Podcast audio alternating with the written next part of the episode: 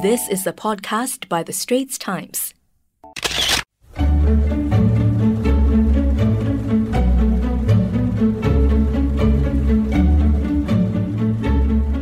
How would you describe the last one year, you know, before May and now? Oh, it's been so turbulent and tumultuous. I've learned so much, but I think my heart's been broken as well, somewhat. Um, so it's, you know, so of course, I, I take it um, as such a valuable experience for me because, you know, as my children grow up, I would like them to also understand um, the different experiences you go through. Uh, we were campaigning and we were trying very hard to solidify a coalition uh, in order to win so that we can fulfill our promises. You see, winning elections per se, I, want, I did want my father, who was a political prisoner, to be freed, but I also, you know, equally wanted Malaysia to be further democratized, for our reform agenda to succeed, so that we could really unleash the potential for all Malaysians. And um, I believe that one of the ways to ensure we check against the possible excesses of any leaders is to have strong independent institutions. And in, in Malaysia, the Prime Minister and his office wields extremely um, you know, strong and powerful influence over the other agencies. Some would term it as a leviathan. You know, it basically tries to emasculate all the other uh, different agencies and, and branches of government. But that's why we need to, to change it so that at the end of the day, um, there's still ways for us to ensure that the Prime Minister is tied and forced to follow a clear cut reform agenda, respect the sanctity of the Constitution, and in turn, the uh, executives um, or the stakeholders within his midst or in his midst.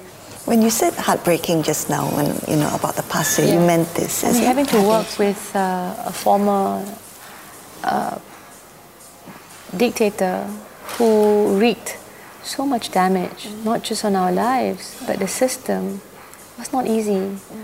I, I really wanted the supremacy of the reform agenda to be our main focus. Mm-hmm. And, you know, I, um, I always believe in a lot of goodness in people. Uh, but of course, you know, I think it's also important for people to prove themselves. So it's just difficult. The whole, t- the whole thing. I mean, it, it was not easy. I mean, you must understand. We, we, we went to prison.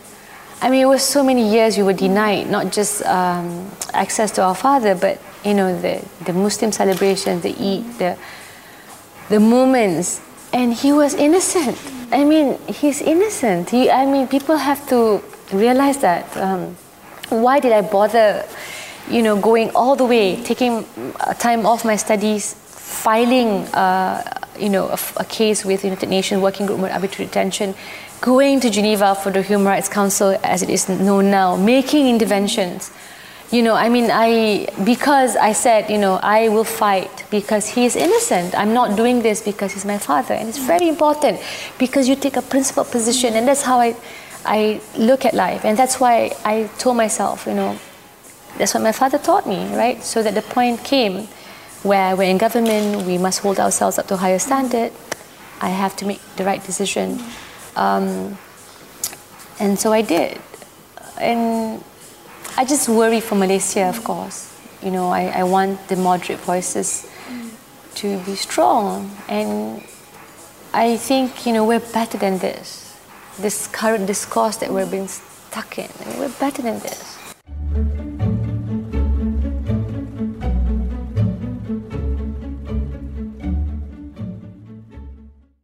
That was an SPH podcast by The Straits Times.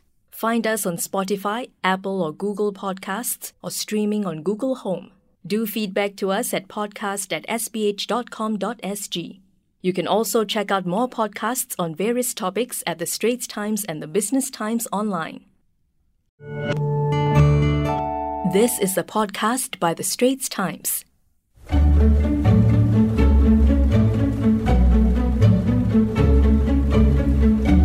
Do you think you ever leave politics and be an engineer?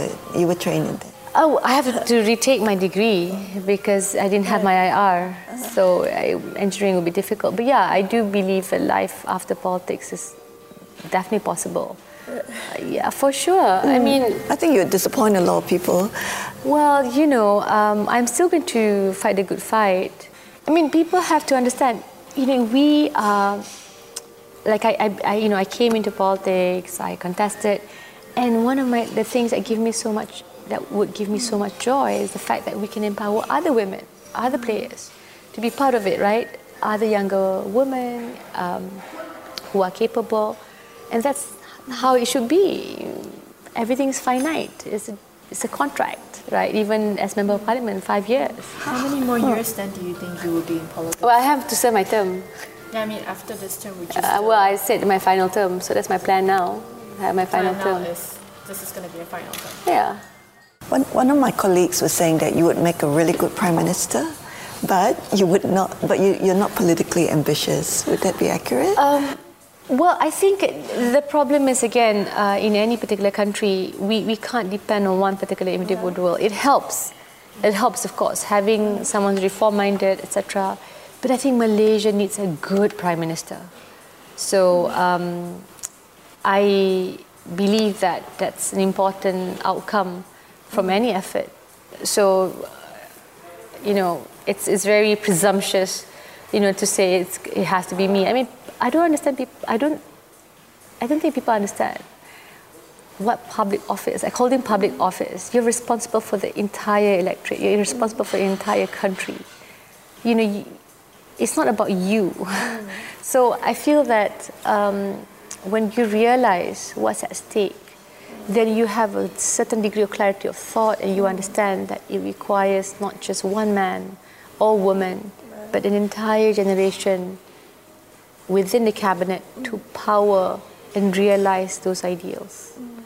Um, and I don't want us to lose any more time with, with mere politicking. I might kind of like the transition that's taking place in Singapore, in a sense, you know, the degree of uh, pragmatism that has taken place because it helps plan out moving forward, etc., etc. And of course, you know, you do need a more caring and, and uh, empathetic society. But the issue is, um, you also need to unearth the best to lead the nation. So that's how I see it. I mean, it's it's not about politically ambitious. I mean, life, um, you know, is is make up of many things, right? So I just want to make sure that we provide, or you know, we we obtain more leaders who care about the right things, because that's what Malaysia needs. That's what any country needs. what, what are your hopes and dreams for Malaysia? Um, for us to eventually survive and emerge stronger from this current um, racial, religious, a rut of extremities that we're currently in.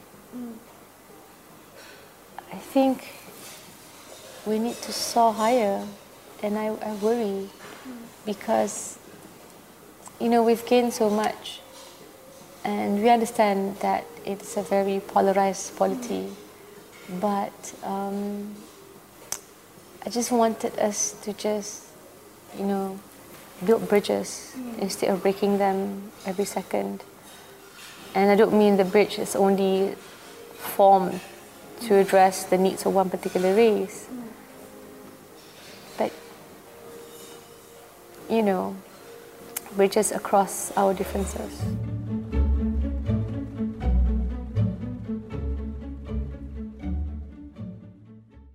That was an SPH podcast by The Straits Times.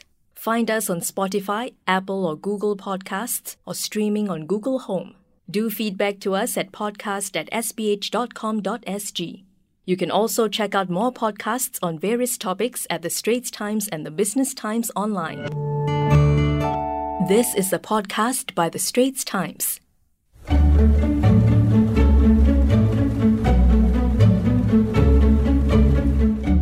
But do you feel people give you like more time of day because you're Anwar's daughter? Both, darling. Both the bad and the good. Uh, some do that. Some give me a tougher time. Some, yeah, I get both. I mean, it's it's it's fair.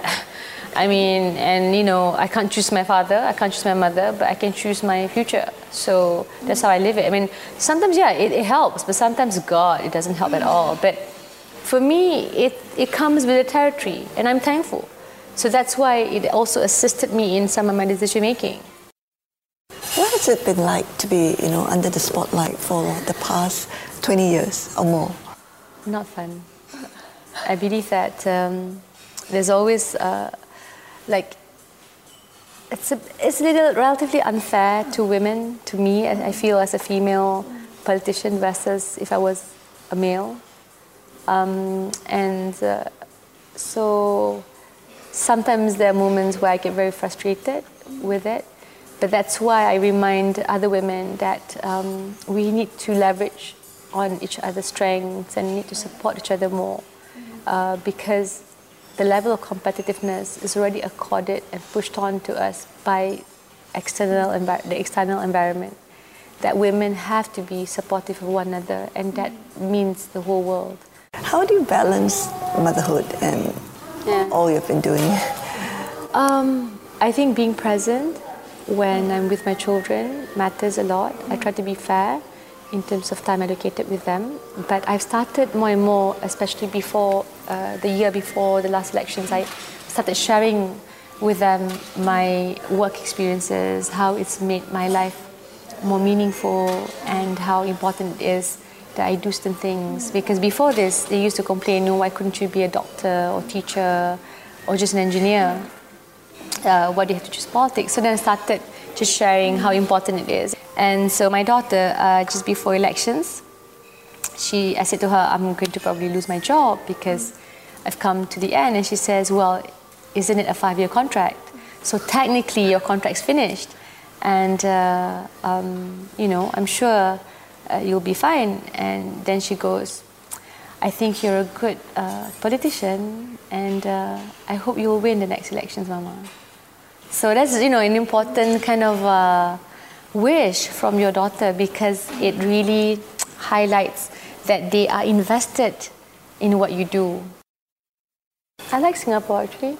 Yeah, I um, I have um, I've had very positive engagements, um, not just with some of my friends uh, were born in Malaysia, ed- eventually educated and working in Singapore, and really one of the you know more finer people I've met, and I I really enjoyed uh, you know engaging with them. I think there's much that Malaysia uh, can leverage and learn from Singapore, and vice versa. I think we we need to sort of um, you know I know there's thorny issues but I look forward to a more collaborative and uh, positive working um, environment with Singapore, collaboration with Singapore. Because I remember after we won, I mean, Singapore Premier did take, uh, make the effort to engage with us. Um, and, uh, you know, if there are certain key things, I hope Singapore is also open to discussing it to find a more constructive outcome that can benefit both nations and you know we came from the same um, level of strength in of civil service empowerment and so on and so forth. So there's many things that we can learn from each other. And honestly in this globalized setting i don't know. I mean the competitiveness edge with so many malaysians working there it's so passe. So I, um, I know I, I, I view Singapore rather positively. Yeah, of course, you know, it's, it's always uh, irksome for some in Malaysia, uh, you know, to be compared to how wonderful things are being done in Singapore. But I believe like, you know, we, we can learn from each other. I mean, honestly, there's many things that Malaysia has done that can also be emulated somewhat.